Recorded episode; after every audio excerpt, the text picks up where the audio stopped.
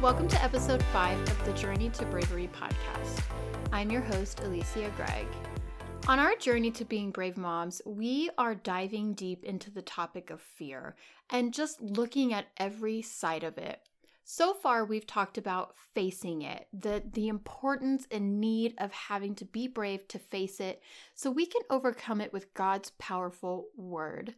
We talked about fear just following us around from place to place to place. It seems every time we get somewhere good or hopeful, fear just shows up again. But we have a God that goes before us, and that's where we need to fix our eyes. Today, our topic title is No Fear. This particular part of fear is one I get really excited about.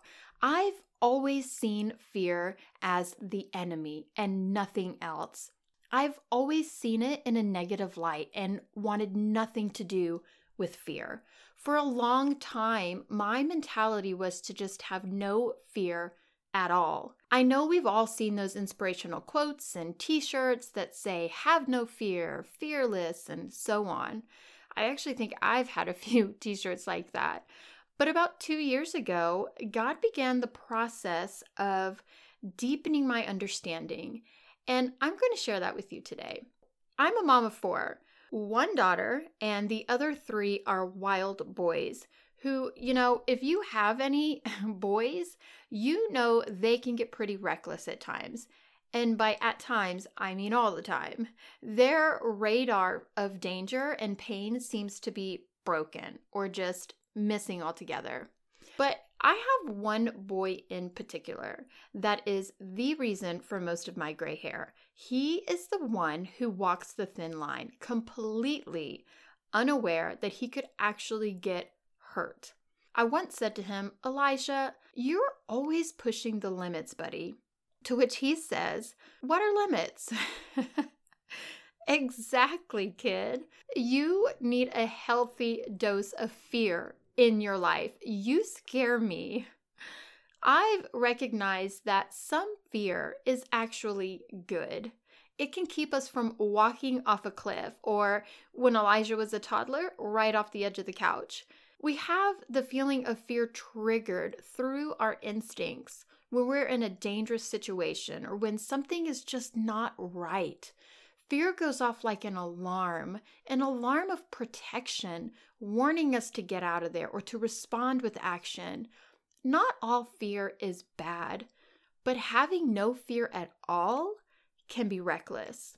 As moms, we know this to be true. When our kids are too young to understand that some things can really hurt them, it's those seasons of motherhood where we're always holding our breath, sitting on the edge of our seat, ready to react, and just praying for the day that they feel some kind of fear to keep them from really getting hurt.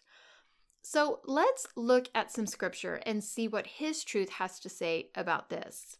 I've mentioned for this little fear series that we would be hovering over the story of Moses.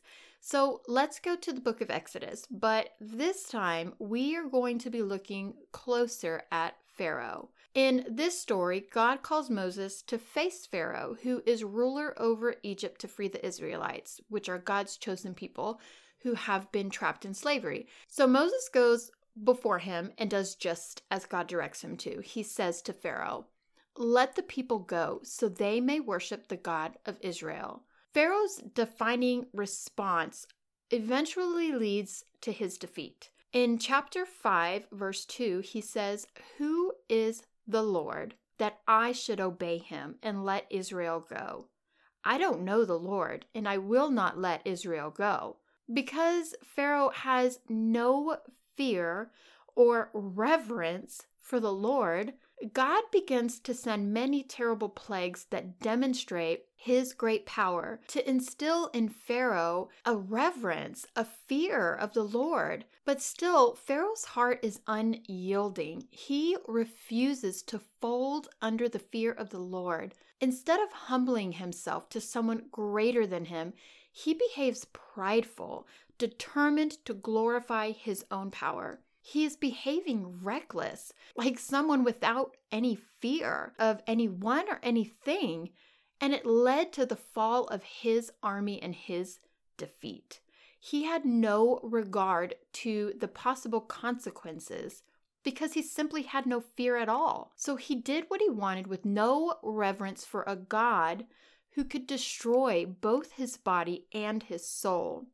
When we live a life of no fear, we not only disregard dangerous situations and act unnecessarily reckless, but also fail acknowledgement of our own weaknesses, leading us to act prideful and forfeit God's strength to work in us, which is made perfect in our weakness.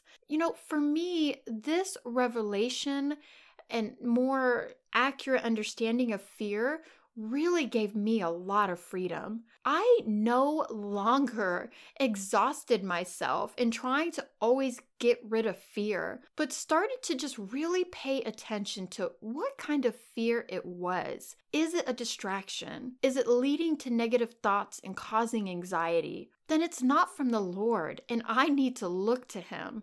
Or is this fear a warning?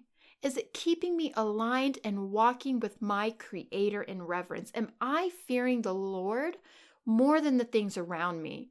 Then I'm right where I need to be. I've really learned how to appreciate fear for the gift that it is.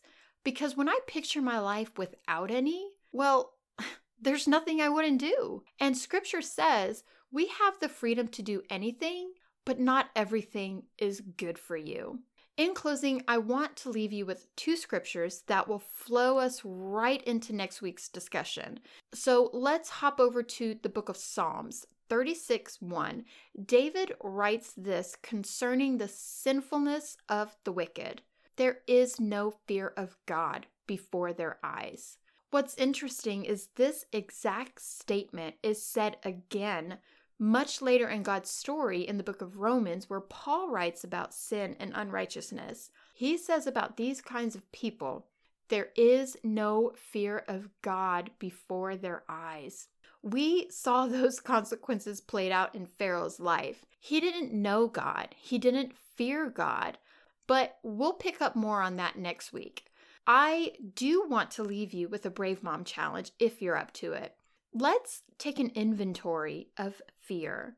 Let's look back throughout our life at past times when fear has been either beneficial to us or just a big old burden.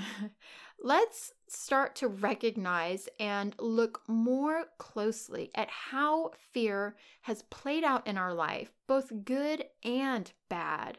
So take an inventory of fear, mamas.